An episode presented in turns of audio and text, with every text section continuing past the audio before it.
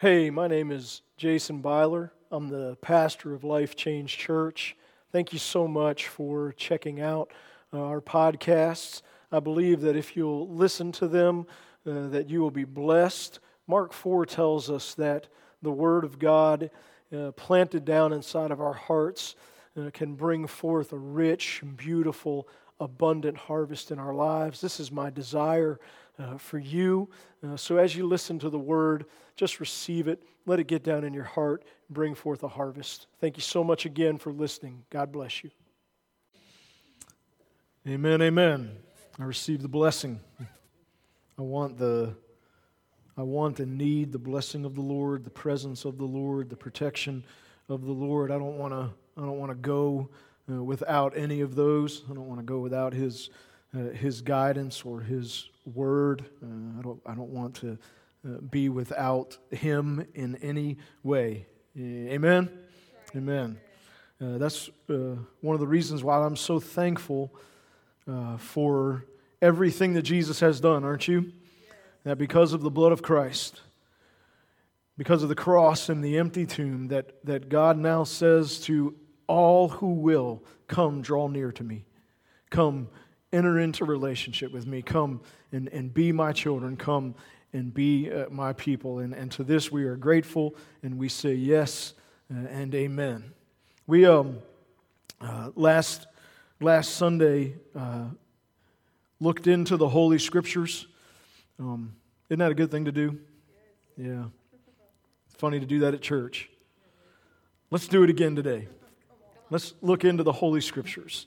And uh, we, we, we went into Judges uh, chapter 6, where uh, we find Israel, the people of God, in some very difficult uh, and trying times.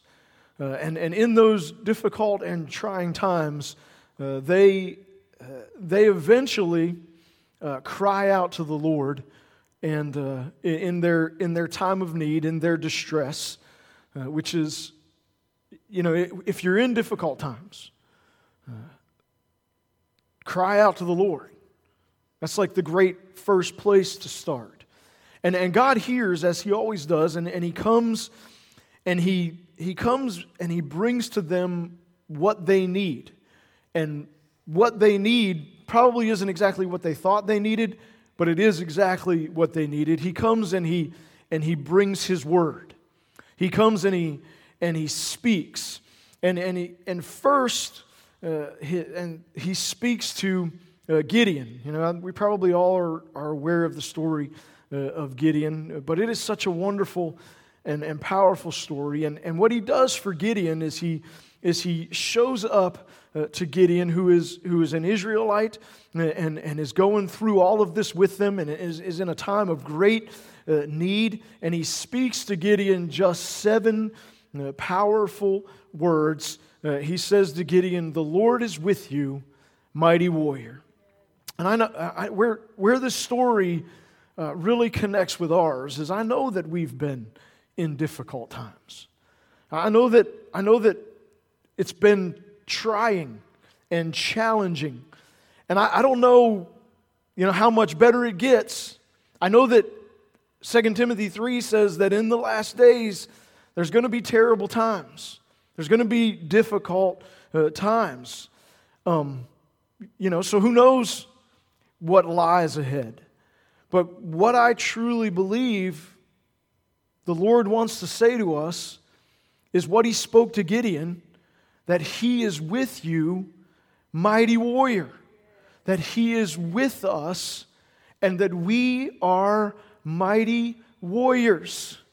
And, and, and if that be true, and it is, if that be true, and it is, then, then really we can go through any valley, we can face any giant, we have to fear uh, no army. We can make it through any storm or difficulty that comes our way that arises against us if God is with us and we are mighty warriors. I'm, telling you, you know, you can take it or, or leave it or, or whatever, but, but leading up to this, I really felt stirred of the Lord to preach this and to just say this the Lord is with us.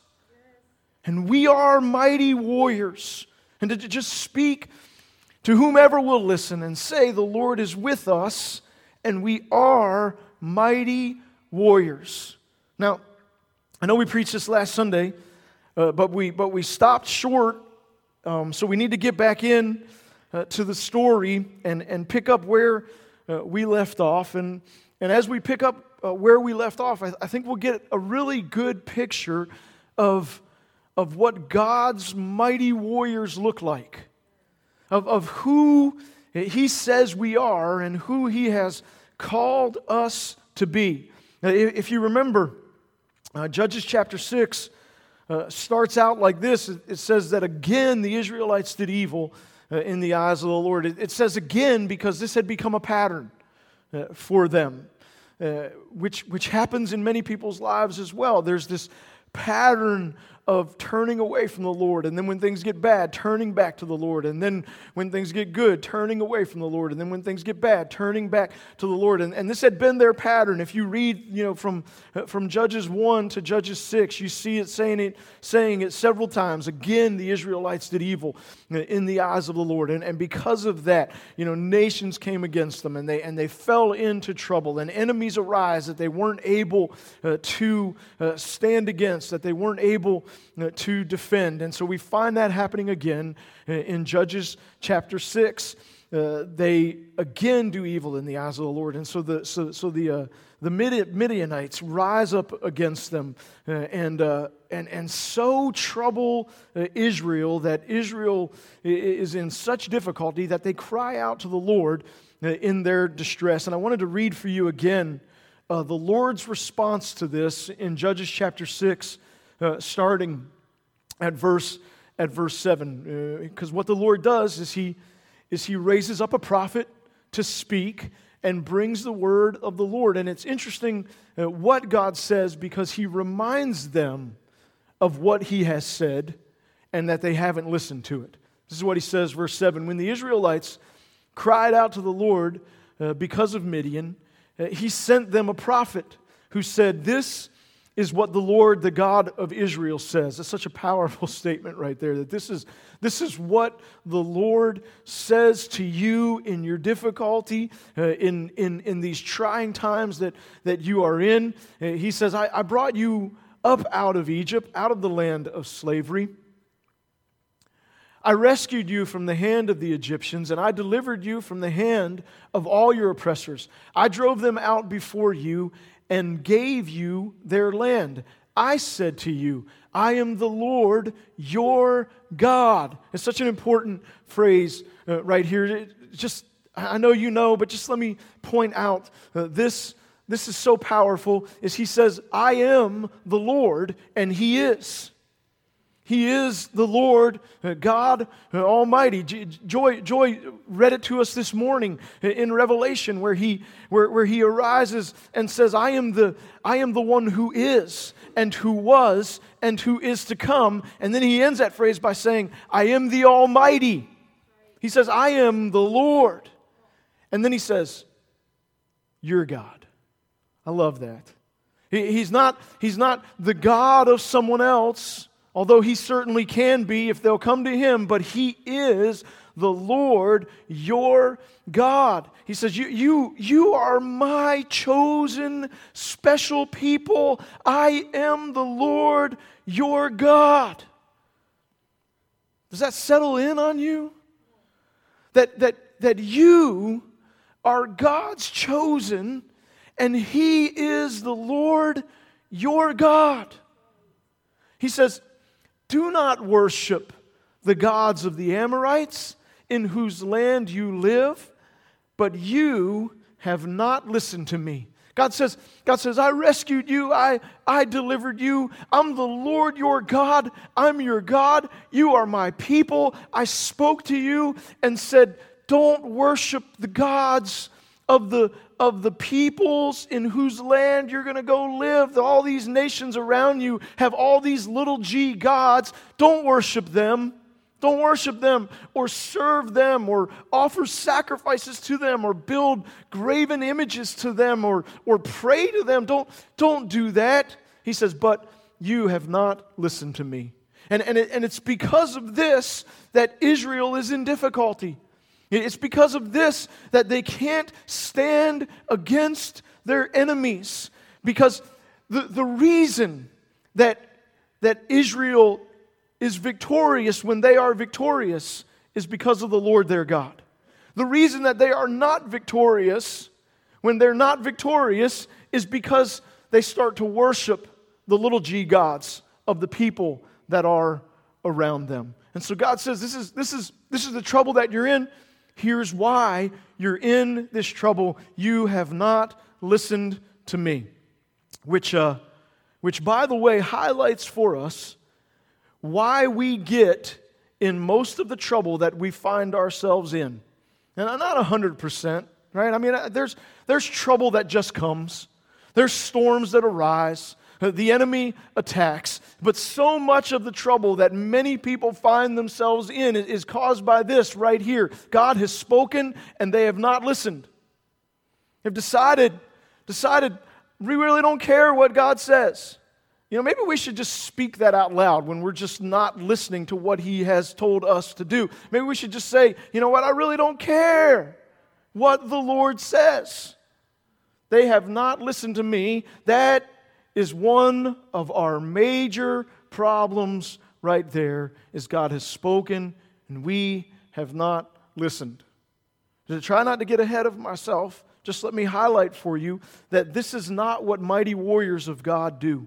Mighty warriors of God, when He speaks, listen. And you are a mighty warrior, and the Lord is with you.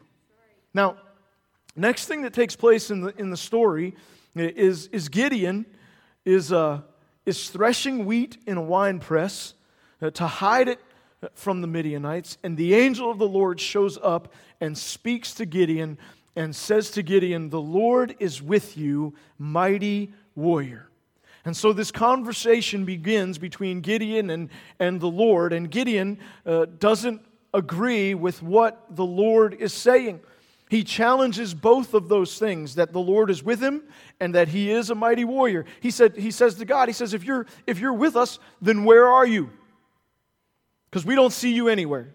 You ever felt that way? Not the promises of God. God, if you're with me, can you be with me a little more? Because I've been looking around and I can't find you. Where are you? Right? Guess what Gideon says? He says, he says, Look, man, I'm I'm in a wine press threshing wheat. You say you're with me. Where? I don't see it. Where are your miracles? Where are your wonders? Where is your victory? Where, where are you helping us and moving and working on our behalf? And, and, then, and then God speaks to him. He says, Hey, hey, go and, and bring victory to your people. He says, Am I not sending you? Again, he says, You're a mighty warrior. Here's what you're to do you're to go to war, and I am with you. I'm the one calling you. I've chosen you. I've anointed you. You are a mighty warrior, and I am with you. And then Gideon says, Hey, hey I think you've got the wrong guy because I am nothing, man. I am, I am of the weak family, eh, from, and I'm the weakest in my family. Gideon again disagreeing with the Lord. And then, and then Gideon. Uh, tests the Lord. He, he wants a sign uh, from the Lord, and so he, so he goes and cooks a meal and brings it back, and the angel of the Lord touches the meal and it's consumed with fire. And Gideon recognizes, uh, realizes that he, that he is talking with uh, the angel of the Lord, it like dawns on him that this is really God speaking. And in, in that moment, when he really starts to see what's happening for what is really happening and see God for what is really taking place, Gideon has this, finally has this moment of fear. And he has this moment of recognizing himself in, in the eyes of God and in the sight of God and in the glory of God. And, and he fears for his life, as many people do when they have that kind of an encounter with God. And, and the Lord, and Gideon speaks, and the Lord speaks. And I wanted to remind you of this as well. It's uh, starting out here in, in verse 23. I know we covered this last Sunday, but we'll just hit this and then we'll push on. But the Lord said to him, Peace. Do not be afraid. You are not going to die. So, so Gideon uh, recognizes as he sees the Lord his unworthiness, his uh, sinfulness, his humanness, you know, you know, it's like Romans 3 becomes a reality to him that I have sinned and fallen short of the glory of God, and I do not deserve to be standing here in his presence having this encounter, and I believe that I'm going to die and be destroyed. But God says to him, Peace, peace. Don't be afraid, be at uh, peace. And so, and so, uh, so verse 24 Gideon builds an altar uh, to the Lord and called it, The Lord is Peace. And to this day, it stands in Ophrah of the Abiezrites. So Gideon uh, recognizes uh, the word of the Lord here and that God has said between him and Gideon that there is peace and that we are at uh, peace. And, and here I think this is so important because it really brings us in and connects us to this story and shows us that what is being done for Gideon and said to Gideon has been done for us and is said to us. Let me remind you of, uh, of Ephesians chapter 2. Um, man, I had such a hard time doing this, but uh, instead of starting at verse 1, I want to drop into verse 13. I wanted to read the whole thing to you, but go read it uh, on, on your own time. Uh, be a great thing for you to do. But let's drop in here uh, right to Ephesians 2 and verse 13 as Paul speaks to us of, of our uh, of, of us being Gentiles and separated from God and, and sinful and what Jesus has done. But now, in Christ Jesus, you who were once far away have been brought near by the blood of Christ. That there's not any distance anymore, that we've now uh, been brought near to God through the blood of our Lord and Savior Jesus Christ. For He Himself, Jesus, is our peace who has made the two groups one and has destroyed the, the, the, the barrier, the dividing wall of hostility. By setting aside in his flesh the law with its commands and regulations, his purpose was to create in himself one new humanity out of the two, thus making peace and in one body to reconcile both of them to God through the cross, by which he put to death their hostility. He came and preached peace to you who were far away, and peace to those who were near. Peace to the Gentiles, peace to the Israelites, declaring that because of the blood of Christ, because of the cross, even though we have all sinned and fallen short of the glory of God, even though we are not worthy of this because of all that Jesus has done, because of the love of God, there is now peace between us and God. And as Hebrews says, we can now draw near to God. And as Ephesians says, for through him, Jesus, we both, Gentiles Israelites have access to the Father by one Spirit. There is peace between us and God. Do not, don't be afraid. Peace. God says peace. Consequently, verse 19, I love this. You are no longer, don't you love the no longers in Scripture? We should do like a series on that.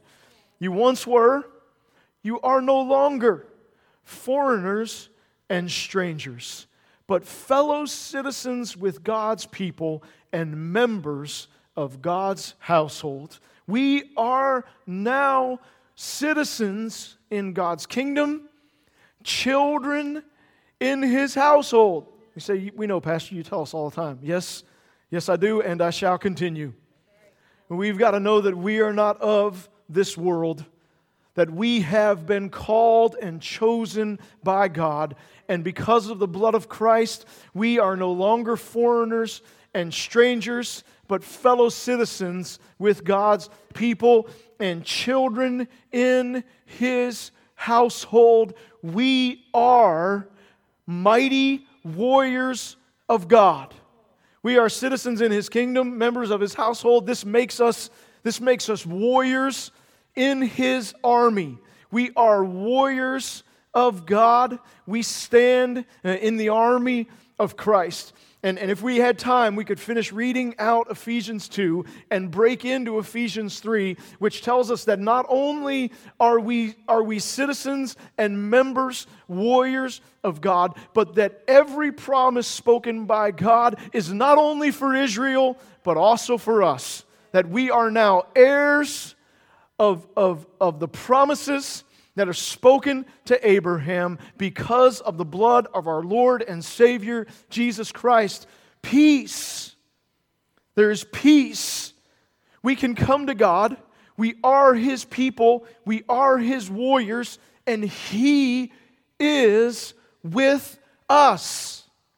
This is why we get excited around Easter time and, and really all the time when we talk about the cross and the empty tomb because it means that all of this is true. Now, if we go back uh, to Judges chapter 6, hopefully we, we see in Judges 6 that, that what is spoken to Gideon is spoken to us.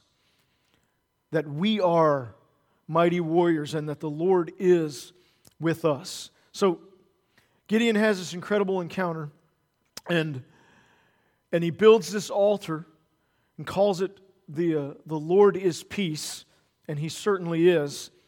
And then, verse 25, this is where we left off last Sunday. Verse 25, uh, God brings out his first instructions to Gideon as to, as to what Gideon is to do. Because, because remember he's already uh, told gideon you're a mighty warrior and that you're going to that go and, and deliver your people from the hands of the midianites. So how is god uh, going to work this out? Well this is this is what the lord does first and it doesn't seem like it should be uh, first. Uh, it, but but but when you really look at it it's got to be first. This is what he says. That same night uh, the Lord uh, said to him, I love that too, that, that same night right? The, the Lord's not wasting any time. He's, he's being earnest. He's on the move. Let's not, let's not wait. Uh, let's not, uh, let's not, uh, let's not uh, be in, in bondage and, and slavery and oppression to, to the enemy any longer. Let's start dealing with things and let's do it uh, right now. It reminds me of Revelation 3 when Jesus speaks to the lukewarm church and he says to them, Be earnest and repent. He says, Don't, don't wait.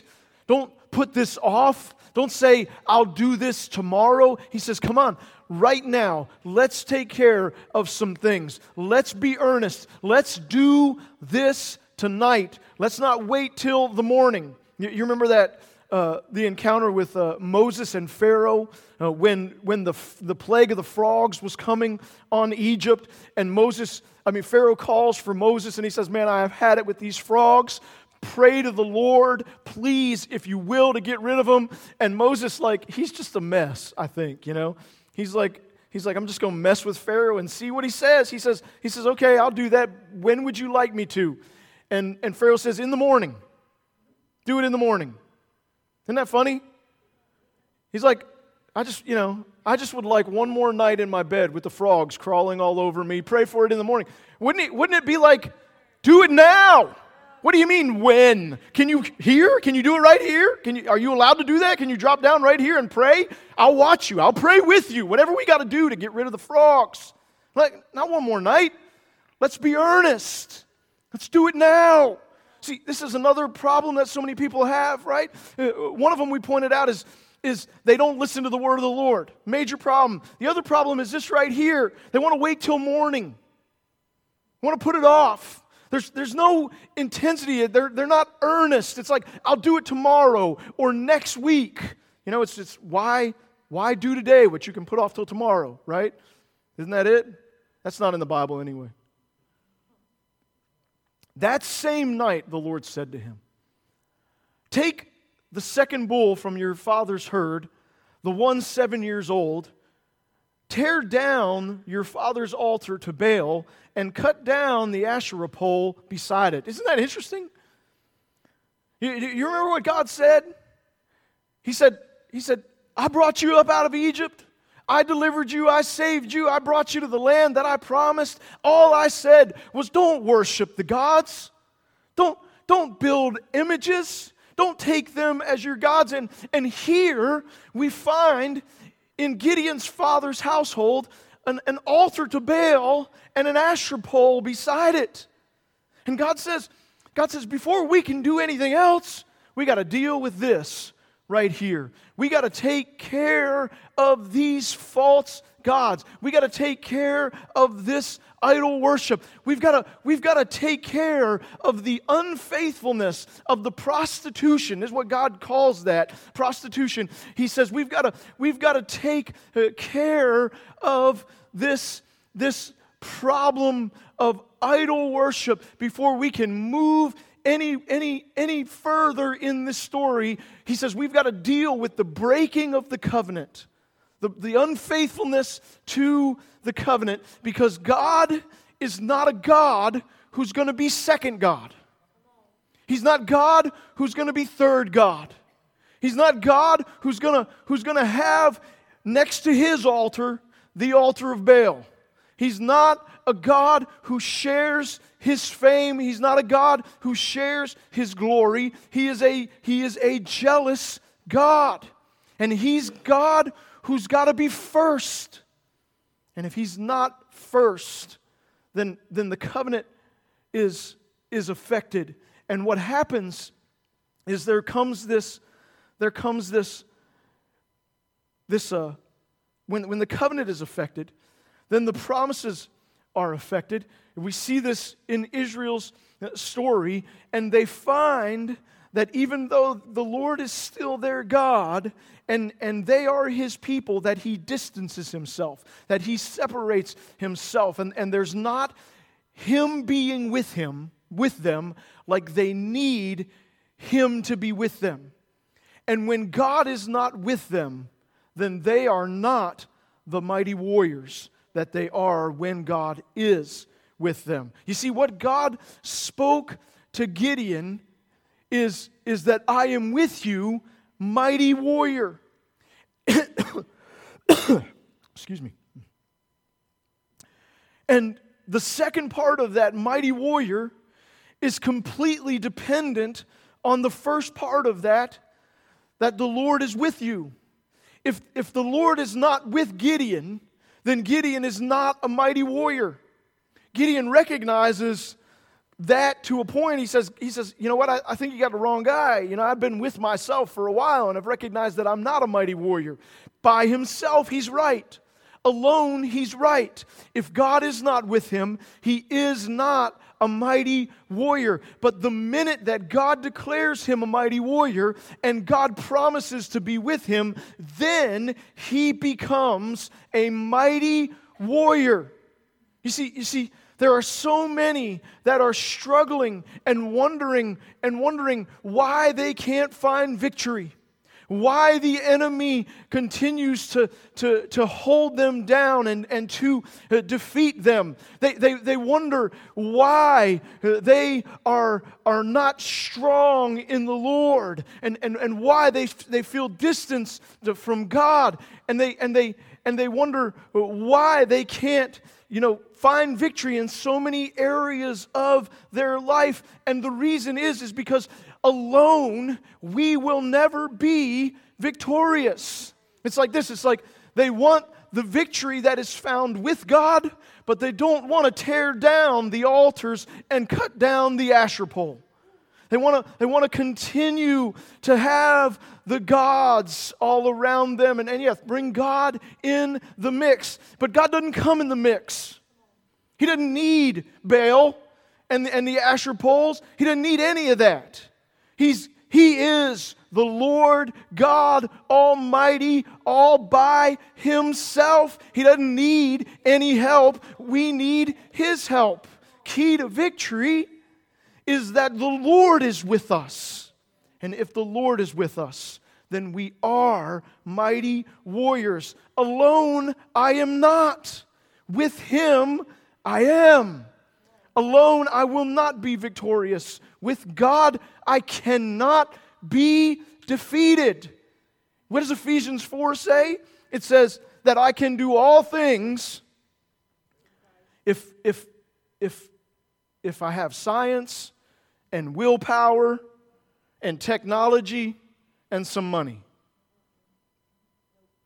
Man, I just listed out some little g gods that we might need to throw down. I, I like the King James version of this because it says, it says throw it down. I, I mean, I like tear down, that's good, but throw it down like it puts some passion and intensity into it. It's not like I just tore it down, like I just threw it down and kicked it out the window and really destroyed it. need to tear down some things. I can do I can do all things through Christ who strengthens me. What does, what does Matthew 19 say? That, that with man, what is it? With man, this is impossible, but with God, all things are possible. By myself alone, there is not victory. By myself alone, I cannot. By myself alone, I'm limited to only what is possible. But with God, there's victory. With God, I can do all things. With God, the impossible becomes possible. With God, I can do what He's called me to do, become who He's called me to become, accomplish what He's called me to accomplish, be, victor- be victorious, what I, was, what I was normally defeated by, with God. And God is saying, if, if we're going to move forward here, Gideon, and beat the Midianites, there's no way Baal's going to do it and get credit for it. There's no way you're going to do it by yourself. You're a mighty warrior. I'm with you, but we're taking care of this first. You got to tear down your father's altar to Baal and cut down the Asherah pole beside it. notice I did want to point this out through all of this story. Notice, notice the gentleness and compassion and the love of God. He's just, he's just showed up to Gideon, whose dad has got an altar to Baal and an Asherah pole beside it and he's called Gideon a mighty warrior and said, The Lord is with you. He, he says, You know what, man, you guys are in a, in a bad place. You're in a, you haven't listened to me. You haven't done what I said, but, but let's just come back. Let's just take care of some things. Let's just, come on, look. Let's just tear it down. Let's throw it down. Let's cut it down. Let's renew covenant with me. And, and, and come back together with me, and we'll go together and we'll defeat the Midianites. Now, right here, I want to I want to remind you of, uh, of Exodus uh, chapter 34. Because this because it says it's, it's where it gives that command, like specifically not to build altars to Baal or, or Asherah poles. If, if you remember, this is where uh, Moses has gone up into the mountain. You remember he, he received the tablets, the Ten Commandment tablets. And, and he comes down out of the mountain and he hears, he hears the sound of worship basically uh, in Israel. Uh, Joshua's like, it sounds like the sound of war. And Moses says, I think it's more like singing. And they go and they find Israel worshiping a golden calf. I don't know. Crazy. Moses, you know, gets upset and he throws the tablets and they and they and they're smashed. And then there's that whole story and how that unfolds, which would also be good for you to, to go and read and, and remind yourself of. And, and then and then God kind of begins to speak with Moses about sending them to the promised land but not going with them. Sending them, and, and, and, and you even have my angel and, and protection and blessing. And Moses says, Moses says, No, no, no, wait, no, uh uh-uh. He says, Lord, don't do that. If you don't go, we, we don't go. if you're not with us, this is what he, Moses basically says is He says, if you're not with us, then who are we? We're, we are not if you're not here. You've got to go with us, God. Please don't send us without you going. And, and, and so that whole conversation goes on. And then, and then you remember Moses wanted to see God, and so God allowed him to, to see, eh, hit him in the rock, put his hand over him, covered him. And, and after he had passed by, he allowed Moses to turn and see. I don't know what that was like. God says, all of, He said, I'm going to bring all my goodness by.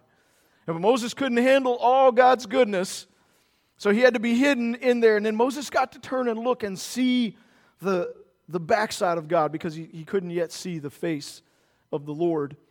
And, uh, and so, so then we get in here into, into uh, Exodus chapter 34 and this kind of this question about is God still with us? Is God going with us? Or, or are we going to have to be alone without God? Is still not been totally answered. And, uh, and this, is how, this is how it goes. I'm going to try to read this fast. I'm going to try to. The Lord said to Moses, Chisel out two stone tablets like the first ones, and I will write on them the words that were on the first tablets which you broke. Be ready in the morning, and then come up on Mount Sinai. Present yourself to me there on top of the mountain. He's going to go back. No one is to come with you or be seen anywhere on the mountain, not even the flocks and herds uh, may graze in front of the mountain. So Moses chiseled out the two stone tablets like the first ones and went up, went up Mount Sinai early in the morning as the Lord had commanded him, and he carried the two stone tablets in his hands. Then the Lord came down in the cloud and stood there with him and proclaimed his name, the Lord. And he passed in front of Moses, proclaiming, The Lord, the Lord. And, and this is I wanted you to see how that sets up to this. Listen to him. He's, he's proclaiming his name, and then he's going to he's going to tell us about himself. And he says, he says this The Lord, the Lord, the compassionate and gracious God, slow to anger and abounding in love and faithfulness. God is, God is slow to anger. He's gracious and he's compassionate.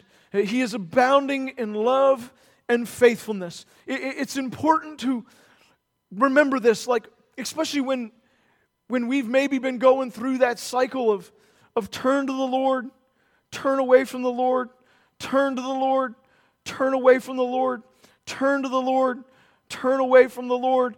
Again, Israelites did evil in the eyes of the Lord. Again, they returned to the Lord. Again, they did evil in the eyes of the Lord. And we're going through that, and we can, the enemy can come in those times and begin to accuse us that why God don't have anything to do with you. I just think that he said that to Gideon. God doesn't want to have anything to do with you, you unfaithful little coward. You're hiding out threshing wheat. Your dad's got a got a altar of Baal and an Asherah pole in, in your own house, and you haven't done anything about it. You don't even have the courage to say anything to him. God is finished, it's over, it's through. And, and then, just when Gideon's believing that, God shows up and says, No. He didn't even mention anything about the, the, eh, about the Baal and, and the Asherah pole yet. He just, he just shows up and he says, Hey, hey, forget all that. Hear the word of the Lord I am with you, mighty warrior. I, I know that there's I know that there's been many, maybe you're watching or, or listening, and, and you have known the Lord and the word of the Lord, and you've rebelled and you've not listened and you've, and you've turned away. I'm just telling you, God is compassionate and gracious, and he's, and he's calling you back. And it's time to stop listening to the lies of the enemy and start listening to the word of the Lord. The Lord is with you, mighty warrior. He is abounding in love and faithfulness. God is loving, God is faithful, and He's not done with you yet. Maintaining love to thousands and forgiving wickedness, rebellion, and sin. It's one of the things that the legalistically righteous have so, so much trouble with. that God forgives wickedness, rebellion, and sin. Yet he does not leave the guilty unpunished. He punishes the children and their children uh, for the sins of the parents to the third and fourth generation. Moses bowed down to the ground at once and worshiped. Lord, he said, if I have found favor in your eyes, then let the Lord go with us. Although this is a stiff necked people, forgive our wickedness and our sin and take us as your inheritance. We've got to be your people, God. We've got to be your people. We've got to be your inheritance, and you've got to be with us. If, if we're not your people and you're not with us, then we're not. But God, he, see, Moses is still struggling with this. He says, Lord, Lord, please, please, please go with us. We are your people. It reminds me of the psalm, you know, if it were not for the Lord who were on our side, if it, if it were not for the Lord who is with us, if it were not for God going with us, we, we are able to do nothing. We have nothing. Moses says, God, if, if you don't go, we can't go. Be, be with us and take us as your people. And then, and then the Lord speaks. Verse 11.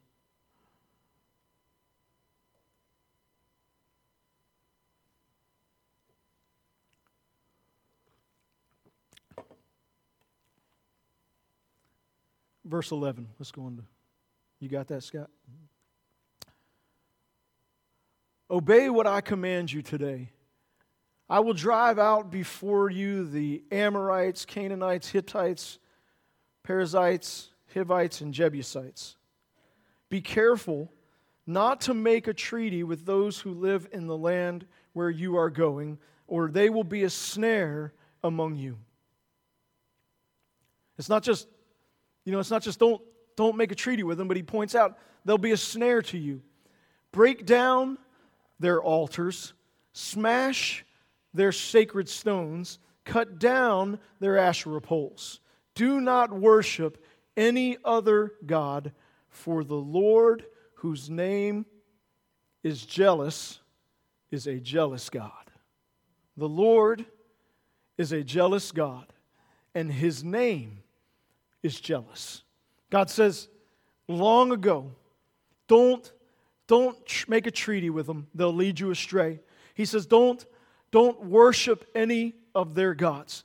Break down their altars, destroy their sacred stones, tear down their Asherah poles. Don't worship any other God, for the Lord, whose name is jealous, is a jealous God one of God's names is that he is a, he is a jealous God, that he is a, a God who, uh, who wants his people uh, to enter into a faithful covenant with him and remain faithful and true to that covenant. He is a jealous God. His name is jealous. Now, if you, if you start you know, searching out uh, the meaning of the word jealous. In, in, in, our culture, it can mean, you know, a whole lot of uh, different things. But, but one of them, when it comes to God, is that, is that He is demanding uh, faithfulness and singular uh, worship to Him uh, that. Uh, that, that he is jealous in that way, and rightly so. And, and if, you, if you look, that, that this word jealous uh, comes from, uh, from the word uh, zealous, you know, which means zeal and passion. Uh, that God is, is jealous for his name or zealous for his name, that he is passionate uh, for his glory or, or zealous for uh, his glory. And he enters into covenant with the people, which, if we were to go on and read, he, he talks about making covenant. If we were, he entered into covenant with his people and he calls them to faithfulness. And, and, and to, if you will, be jealous for him and zealous for Him, passionate for His name, and passionate for His glory, which m- many people have trouble with this, but, but when you think about it in, in, in the light of covenant, we shouldn't have trouble with it. Right? Because when we enter into covenant, zeal and jealousy are a part of that. Right? I'm, I'm, I am zealous for my wife and jealous of my wife she, because I'm in covenant with her, and she is of me as well. Like, I'm not okay with her being unfaithful. She's, she would never do that, but I wouldn't be okay with it if she did. And she would not, that would cause problems in our marriage. You know, if you don't know that, that causes problems in marriage. When we enter into covenant with God, it's the same thing. He, he is zealous for the, for the covenant and for his name and for his glory, and, and he's zealous for us and, and just simply wants us to be zealous of him as well. Right? I'm, I'm passionate about, about my wife. I think it's right for her to be passionate about me. It's a sharing of zeal for one another and a desiring of faithfulness for one another and a calling one another to faithfulness. That's why we that's why we entered into covenant with one another. That's why we came down the aisle and, and in front of the preacher said our vows and exchanged rings and entered into covenant so that it would be me and her alone faithful to one another. This is what God is saying. He's saying, This is my name. This is my call. This is who I am. This is the covenant that I want. A people that are zealous for me, that I'm zealous for them. A people who have a, who have a passion for my name and my glory and my fame. And I will have a passion for their name and their glory and their fame as well. We are in. We are in covenant with one another, and, and I am first and they're my people, and I am their God. And, and that had gotten out of whack.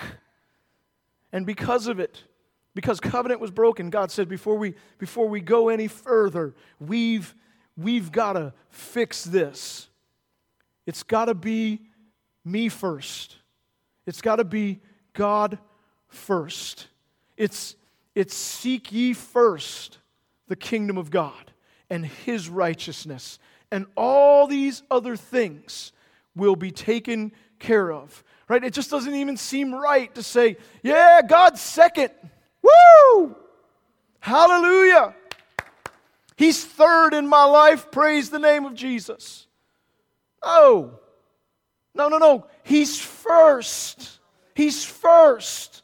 Is what David said in Psalm 27. He said, The Lord is my light and my salvation. Whom shall I fear? He said, The Lord is the stronghold of my life. Of whom shall I be afraid? He said, he said, Though an army besiege me, I will not fear. Though war break out against me, even then will I be confident. Why?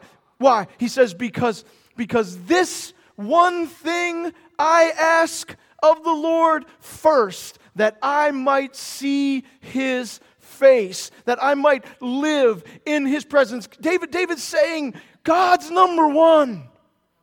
God's first. There's no, there's no Baal. There's no Asher pole. There's nothing else. It's God and God alone. You see, mighty warriors of God who are called by him, who he speaks to and says, I am with you, mighty warrior. Mighty warriors of God put God first.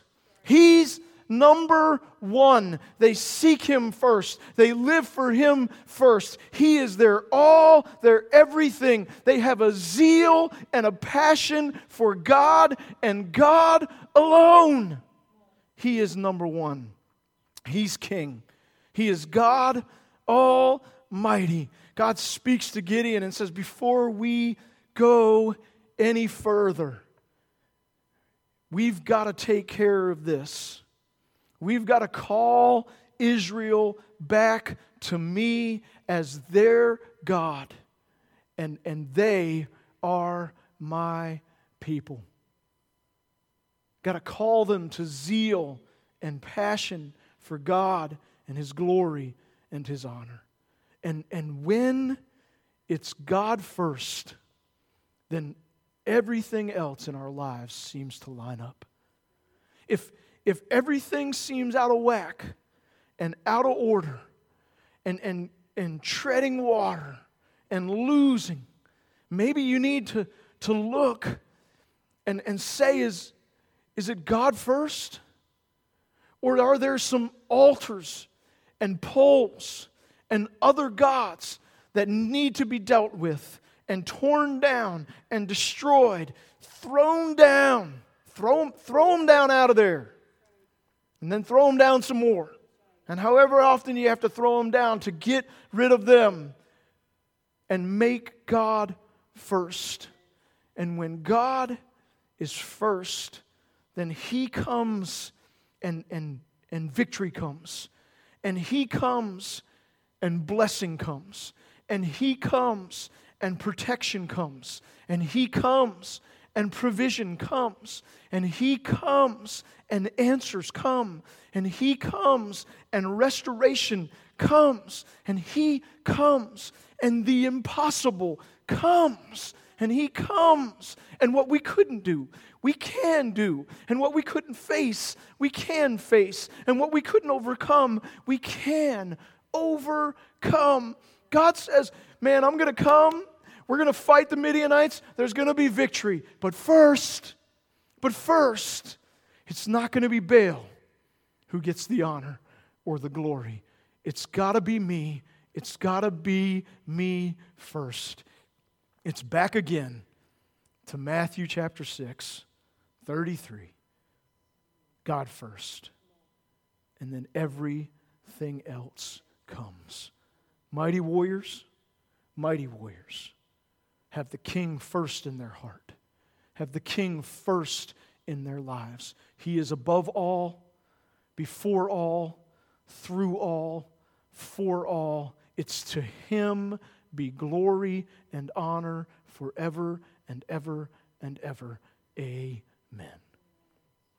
If you read about the mighty warriors of King David, something very interesting. You will find that the mighty warriors of King David had King David as first. They were willing to give it up, lay it down, let go of it, face it, fight it for David's protection, for David's blessing, for David's honor, for David's glory. And I'll tell you, there is one greater even than King David. It is our King Jesus, the King of kings and Lord of lords. And he is worthy of being first and foremost in our lives. And as mighty warriors of God, let's set him as Lord in our hearts. Let's set him up as first and tear down anything that might be a God or an idol in our lives. As mighty warriors, this is who we are, this is what we do. And when we do, we know that we have God with us. And if God before us, who can be against us? Let's pray together. Every head bowed and every eye closed. If you're, if you're watching online and, and you can, or if you're listening on a podcast and you can, close, close your eyes and, and, and pray with us. With our eyes closed and our and our heads bowed, I just, I just ask Holy Spirit if there's anything in our lives that's competing with you, that's, that's becoming first, if there's any altars of Baal, if you will, or Asherah poles in our lives that, that need to be destroyed, that need to be torn down, that need to be thrown down. I pray, Holy Spirit, that you'd bring those to our minds right now. And Lord, we just, right here, right now, as you would bring those things to our minds, we just repent of those in Jesus' name. Lord, I, don't know what it may be. Maybe it's, maybe it's an addiction. Uh, maybe it's maybe it's wealth, uh, money. Maybe it's maybe it's our own selfishness. I I don't know, Lord. We repent of it in Jesus' name. We tear it down We, we receive again the, the sacrifice of the Lamb who was slain, our Lord and Savior Jesus Christ, and ask you to forgive us and wash us in your blood. And we declare, Lord Jesus, that you are, that you are not only our salvation, but you are our Lord. And we set you right now as Lord in our hearts, and we declare that you are first, that you are our light and our salvation. You are our strength and our song. You are our God and our King. You are our mighty warrior. You are our passion and our zeal. And we will live for your glory and for your honor. We say yes. We know that you are with us. We say yes. We are your mighty warriors. And we say yes. The false gods go out. And we set you as Lord in our hearts. In Jesus' mighty name we pray. And all God's people said, Amen.